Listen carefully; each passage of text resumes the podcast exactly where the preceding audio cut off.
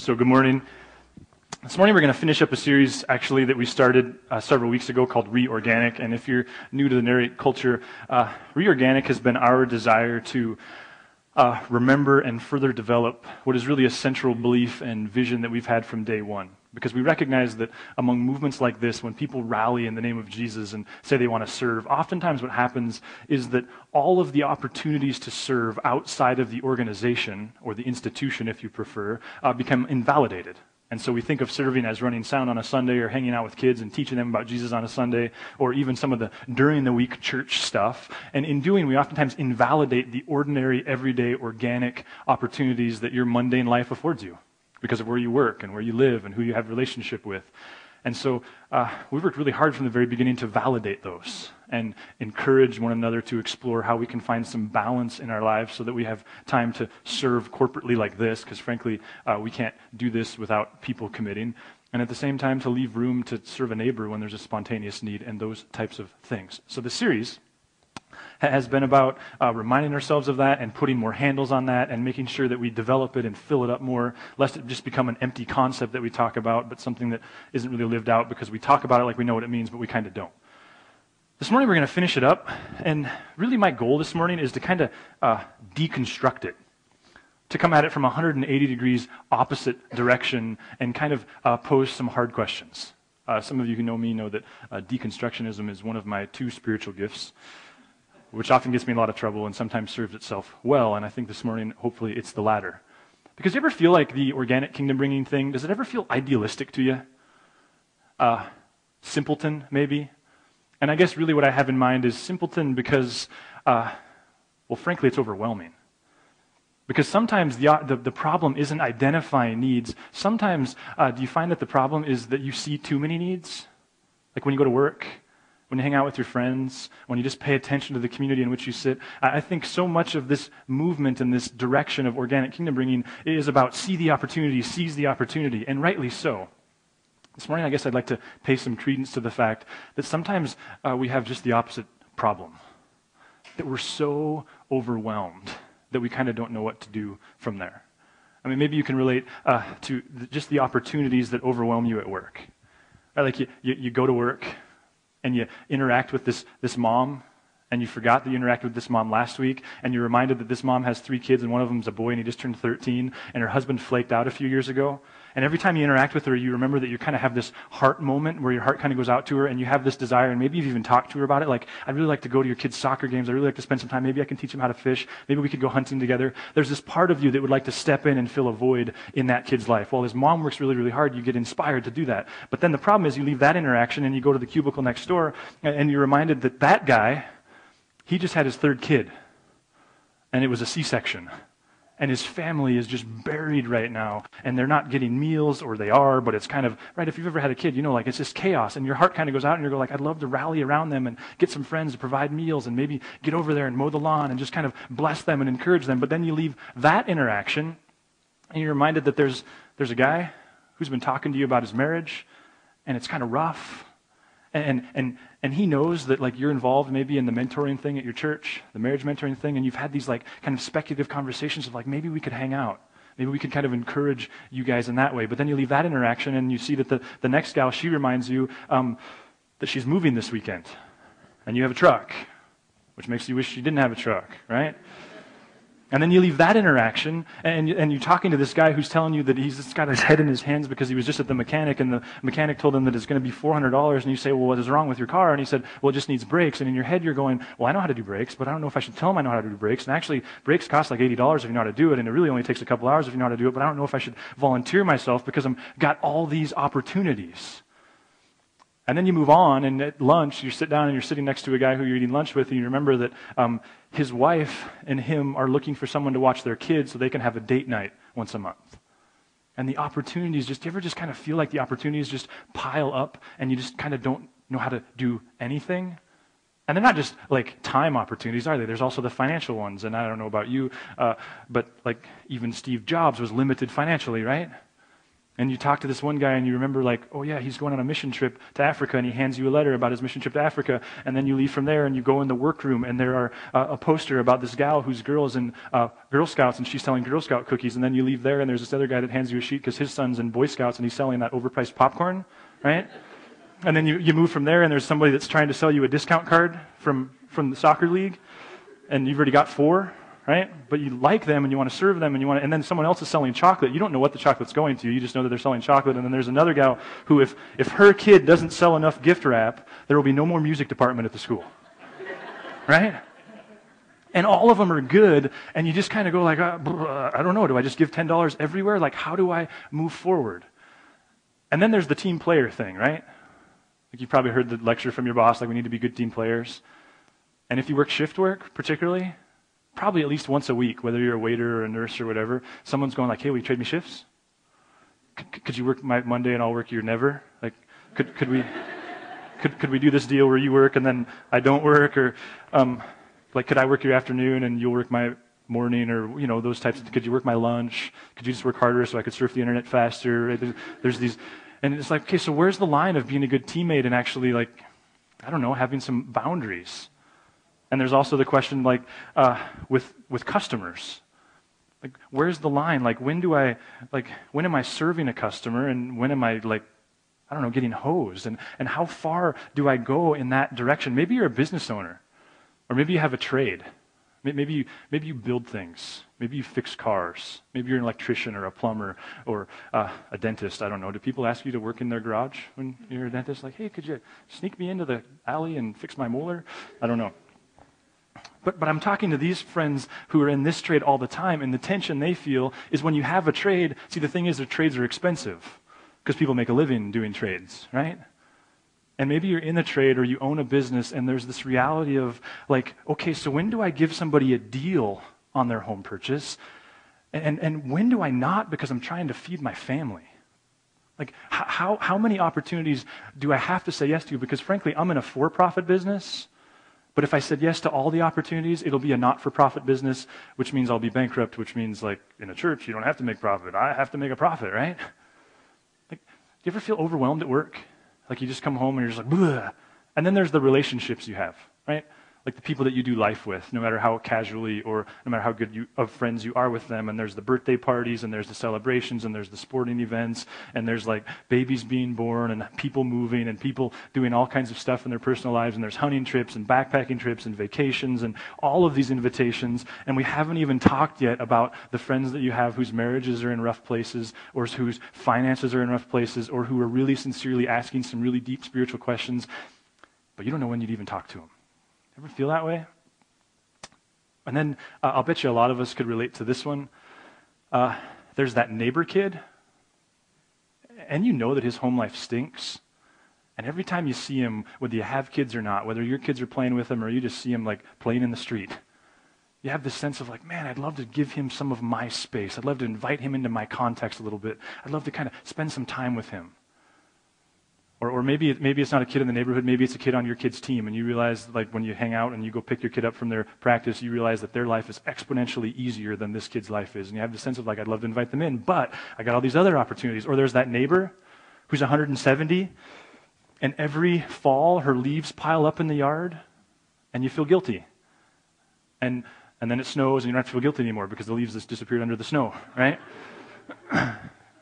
And then there's the places you go, you know, the people that you interact with in your class, at the gym, the, the parents at your school, the letters from the Y about the need for soccer coaches or football coaches or, or employees. I don't know. Like, there's, there's all these needs. And then there's that guy on the corner at Walmart. Do you ever just kind of feel overwhelmed? Like, okay, this organic kingdom bringing, good idea, not my problem. Because frankly, I'm fried. And I guess this morning I kind of want to address, like, what do we do then? Because what I'm realizing in my own heart is I do a couple things then. Well, really, I do one thing, and I rationalize it from two directions. Uh, one is I do nothing because I just get so busy. And I'm not busy, actually, I'm just stressed. But it feels like the way to deal with that is to just do nothing because I feel stressed out, but I'm not really stressed out because I'm doing anything. I'm just mentally fried, and so I sit on the couch and I watch the Broncos get decimated. Right? The other thing is, uh, and I don't know if you can relate to this, uh, I think most humans can, is we, we can confuse the fact that we can identify the need with the actual meeting of the need. It's that classic, like, intentions aren't the answer, you know? I don't know about you, but I get deceived by, I'll go like, they could use this, and they could use this, and I see that need, and I see that need, and I see this kid on Lincoln's football team. And I feel good about it because I see the need. And then when I look backwards, I've not actually done anything. I've been deceived by good intentions. So I guess this morning I just kind of want to address like, like what, what, do we, what do we do? And there's actually a principle that I think Jesus can help us with. I think it's central to his life and existence, something that makes us theologically pretty uncomfortable because it's hard to admit that Jesus like went this direction, but I think he did, and we kind of have to squirm under it. And yet at the same time, as we squirm under it, we go like, yes, if he squirmed, I can squirm too. Yeah, we're squirmers. But there's this principle, um, and I didn't coin the phrase.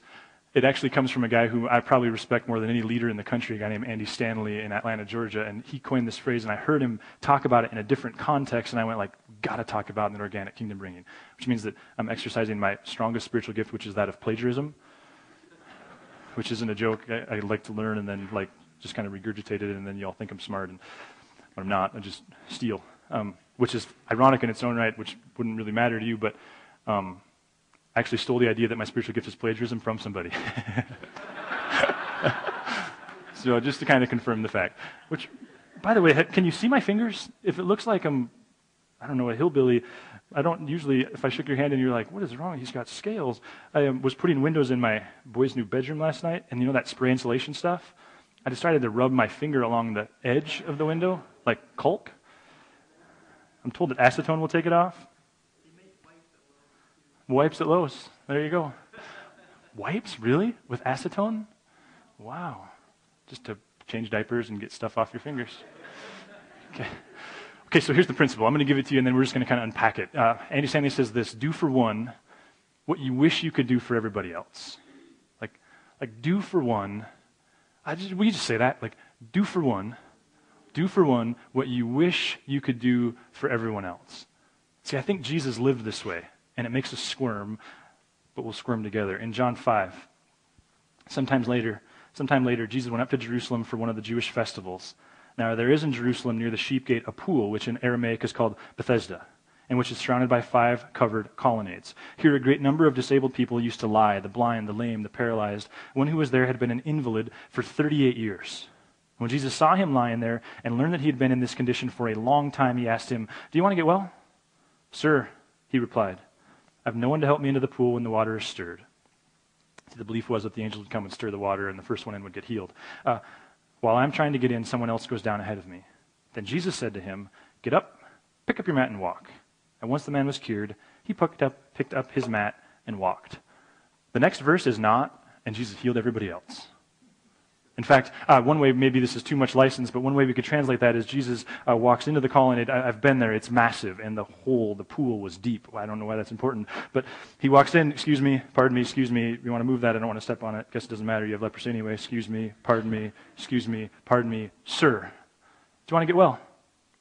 Yeah, but I, I don't want to hear your excuses. Do you want to get well? Yeah. Okay, you're well.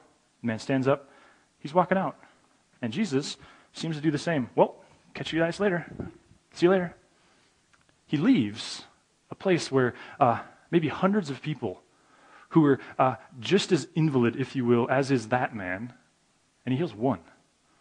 Now, on the one hand, I think this is theologically troubling. And if you're someone that's wrestling with God and a belief in God, and particularly a belief in the Christian God who is benevolent and in control and all knowing and all these different things, it gets at the heart of what bugs us about our theology and what Jesus taught because it raises that question of if you can heal him, why not me? If you could do that for her, why not for me? Like, why would you allow that to happen to that guy, to my brother, when you kept it from happening to so many others, right? And, and I don't, I can't solve that tension other than to suggest that Jesus was human. And like you and I, in ways that I don't think we can comprehend this side of the veil, Jesus was limited by his humanness. He was God, he was human, and we see time after time his humanity limited him emotionally, physically, financially, just like yours does. Which for me means, okay, that's theologically troubling and we got some work to do there, the Lord and I, but it's also encouraging. Because if Jesus has permission to do for one what he wishes he could do for everybody else, like, doesn't that mean we do too? Doesn't that mean you do too? I mean, if Jesus can go like, I'm going to do, uh, uh, leadership experts will call this symbolic leadership. I'm going to symbolically do for one of the employees, one of the neighbors, one of the kids on my team's uh, kids on my kids' team, what I wish I could do for all of them. If Jesus could, then I'm just going to assume that I can too. And, and we see this happening elsewhere in Luke chapter 6. It says, One of those days, Jesus went out to a mountainside to pray. And he spent the night praying to God. When morning came, he called his disciples to him and chose twelve of them, whom he also designated apostles Simon, whom he named Peter, his brother Andrew, James, John, Philip, Bartholomew, Matthew, Thomas, James, son of Alphaeus, Simon, who is called the Zealot, Judas, son of James, and Judas Iscariot, who became a traitor. How many people uh, maybe desired to be named apostles that day? Like, we, we've got tons of them, right? We don't know exactly how many people are there. I think hundreds is a safe assumption. How many of them desired that appointment of apostle? Uh, how many of them were qualified? And here we go, like, well, none, because that's the whole deal. It's grace. Okay, but, or, or, I'm as qualified as Judas, right? I mean, you want to talk about feeling hosed. Like, how, how, how about that guy that was passed up for Judas, right? Like, if he's qualified, I mean, come on. Why 12? What could, could Jesus do for 12 what he couldn't do for 300? And did he embrace the limits of that and say, I'm, I'm, I'm okay doing for one what I wish I could do for everyone else. See, uh, part of what this tells us, and another observation you make about Jesus' life, is, is he knew the frustration and the agony of disappointing people, of letting people down. Uh, in Mark 3, or excuse me, in Mark 1, it says, Very early in the morning, while it was still dark, Jesus got up, left the house, and went off to a solitary place where he prayed. Simon and his companions went out to look for him. This is at the very beginning of his ministry. And when they found him, they exclaimed, Everyone's looking for you. Translation, you're kind of a big deal. Like, people kind of like getting healed. They kind of like getting uh, their demons cast out. Jesus replied, Let us go somewhere else, to the nearby villages, so I can preach there also. That's why I've come. Uh, it's really good that all those people in that town appreciate me and want me to heal them. I'm leaving. Like, like he knew the tension of disappointing people. Or, or, or go to um, Luke 7.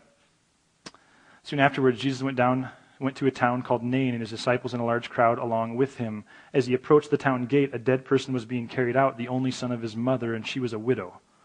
And a large crowd from the town was with her. When the Lord saw her, his heart went out to her, and he said, Don't cry. Then he went up and touched the, the bier that they were carrying him on, and the bear stood still. He said, Young man, I say to you, get up. The dead man sat up and began to talk, and Jesus gave him back to his mother. How many funerals in Israel that day? Like, like how many grieving, grief stricken mothers burying these, their, their son whom they loved? Jesus healed one. And we can run from that and we can hide from that and we can reject him on those grounds, or we can go, huh, wow, cool, this kind of feels good. He too was limited. He, he too did for one what he wished he could do for everyone. What would it look like if I did that? And I think what's important is to bear in mind that his desires, his intentions, his dreams, his goals, his ambitions, his visions, they included everyone. Right, like John 3:16, for God so loved the world that he gave his one and only son that whoever would believe in him shall not perish but have eternal life. God's desire is for everyone. Matthew 28, uh, then the 11 disciples went to Galilee to the mountain. See, Judas didn't make it, so I could have made it. I, there could have been 12, Jesus. You missed it. Uh, to the mountain where Jesus had told them to go. When they saw him, they worshipped him, but some doubted. Then Jesus came to him and said, All authority in heaven and on earth has been given to me. It's what we call the Great Commission, post resurrection, before the ascension. Therefore, go and make disciples of all nations, baptizing them in the name of the Father, and the Son, and the Holy Spirit, and teaching them to obey everything I have commanded you, and surely I'm with you always to the very end of the age. The vision included everyone. And yet the vision wasn't, I'm Jesus, I literally have a Messiah complex. Like, I can literally do everything. It was, I'll do for one what I wish I could do for everyone. I'll do for a few what I wish I could do for everyone. And if you do that, and you do that, and you do that, and you do that, and you do that, and you do that, and I do that, then everyone's needs will be met. Uh, one guy, the guy who started World Vision, in my mind, one of the greatest uh, organizations in the world, said, Don't fail to do something just because you can't do everything. What if you too have the permission with your business, with your trade, among your friends, at work, to do for a few, to do for one, once a year, one couple at a time, one, one, one marriage at a time? What if you have permission to do for one what you really wish you could do for everyone? And you, like Jesus, have to go, like, I guess I'm going to have to be a disappointment to about 99% of my population. And that might just have to be okay. You know what I think holds us back? I think Andy Stanley's right when he says what holds us back is the fairness doctrine. Because ever since, like, when we first went to school, you would ask our teacher, Can I do something? She would say, No, because if I let you do it, then what? Then I have to let everyone else do it. First coach, first job. Now, can we agree parenthetically? There's a place for fairness. But, but is fairness the goal? Is God fair? Uh, I mean, I think fairness went away with the fall. Because if, if fair is a principle that's supposed to bear itself out, I don't know about you, but I kind of feel like I might be getting hosed. Either that or I feel like I'm way more blessed. I don't know. Like, uh, and I wonder, how, how, what do we do to a soul when we send them into the world and say, anticipate fairness? What, what does that do? Now, my, my kids and I, we don't have like very many games that are creative from my soul, for I am a plagiarist. Um, but the one, as I was studying this, that came to mind, I don't know how, is one of those like spontaneous, like hopefully uh, heirloom kind of ideas. Was uh, we were driving in the car, and one of them said, "That's not fair." And I started this game where I went like, "Well, you know what else isn't fair? Uh, you have an arm. Lots of kids don't have an arm. You have two arms. Like, you know what else isn't fair? Like, you're driving in a car. You don't even have a job. You know what else isn't fair? Like, and the other boys started chiming in, and it became this game of like absolute ridicule and like, you know what else isn't fair? You know what else isn't fair? And, and then one of them cries, and the game's over. and we've only played that game like four times because it always leads to a meltdown. but I, I honestly couldn't tell you the last time I heard one of the boys say, that's not fair. And in fact, I heard Justice say it uh, most recently, last time I heard it, and as soon as he said it, he just buried his head in his hands. don't say it. Don't. I have a friend who's a remarkable leader and, and is involved uh, coaching. And this last summer, I heard secondhand this story where one of the guys on his team uh, had some stuff happen, and it looked like he needed a place to stay for a couple weeks. And he came home, and as he and his wife were navigating this, where do you suppose the conversation was, was happening? Well, if we do it for one, we're going to have to be willing to do it for all of them. To which I go like, Jesus frees you from that. Because he didn't. Like he did lots of things for lots of individuals that he didn't do for everybody. Like, what if, what if you don't have to do it for everybody? Now, I'm not suggesting that we like have the posture of a servant with one relationship. I'm just suggesting that, that what if when we get into the specifics, when we get into the trade, when we get into the job, when we get into the career, when we get into the real estate, whatever it is, what if we just went like, I'm just going to have, I'm just going to make sure that I've always got one couple, one situation, one opportunity, one person that can call me at all hours of the night, one couple who can ask whatever they want to ask of us, one, one, one group of friends who they can ask me to do anything. And I'm just going to constantly keep myself grounded by going, yep, there's, there's one person that I'm doing for them, what I wish I could do for everyone. Uh, th- three further principles that, or um, kind of things that give more detail to this principle. First of all, uh, go deep, not wide. Go, I don't know about you. My tendency is to kind of pat a whole bunch of people on the head and feel good about myself, but do nobody any good. You know? Go, go deep, not wide. Go, go long term, not short term. Think, think years, maybe decades. Around narrate, one of the things that we talk about all the time within the staff is over, uh, or excuse me, under promise, over deliver. It's kind of the same deal. Like, think long term, not short term, and think uh, time, not just money. Which leaves us with the question uh, who's the one? What, what, what's the couple? What's the situation? Who's the person? What, where is God begging you to begin to recoil a little bit and admit uh, that you can't do as much as you'd like to do? And maybe where is he saying, like, hey, there's that, there's that situation. Like, drill down there. Go, go, go deep there. let me just give you a moment to, to reflect and pray, and I'll, I'll close this up. We're actually going to worship through communion. Why don't you just take a moment in the solitude of your space and uh, process with the Lord?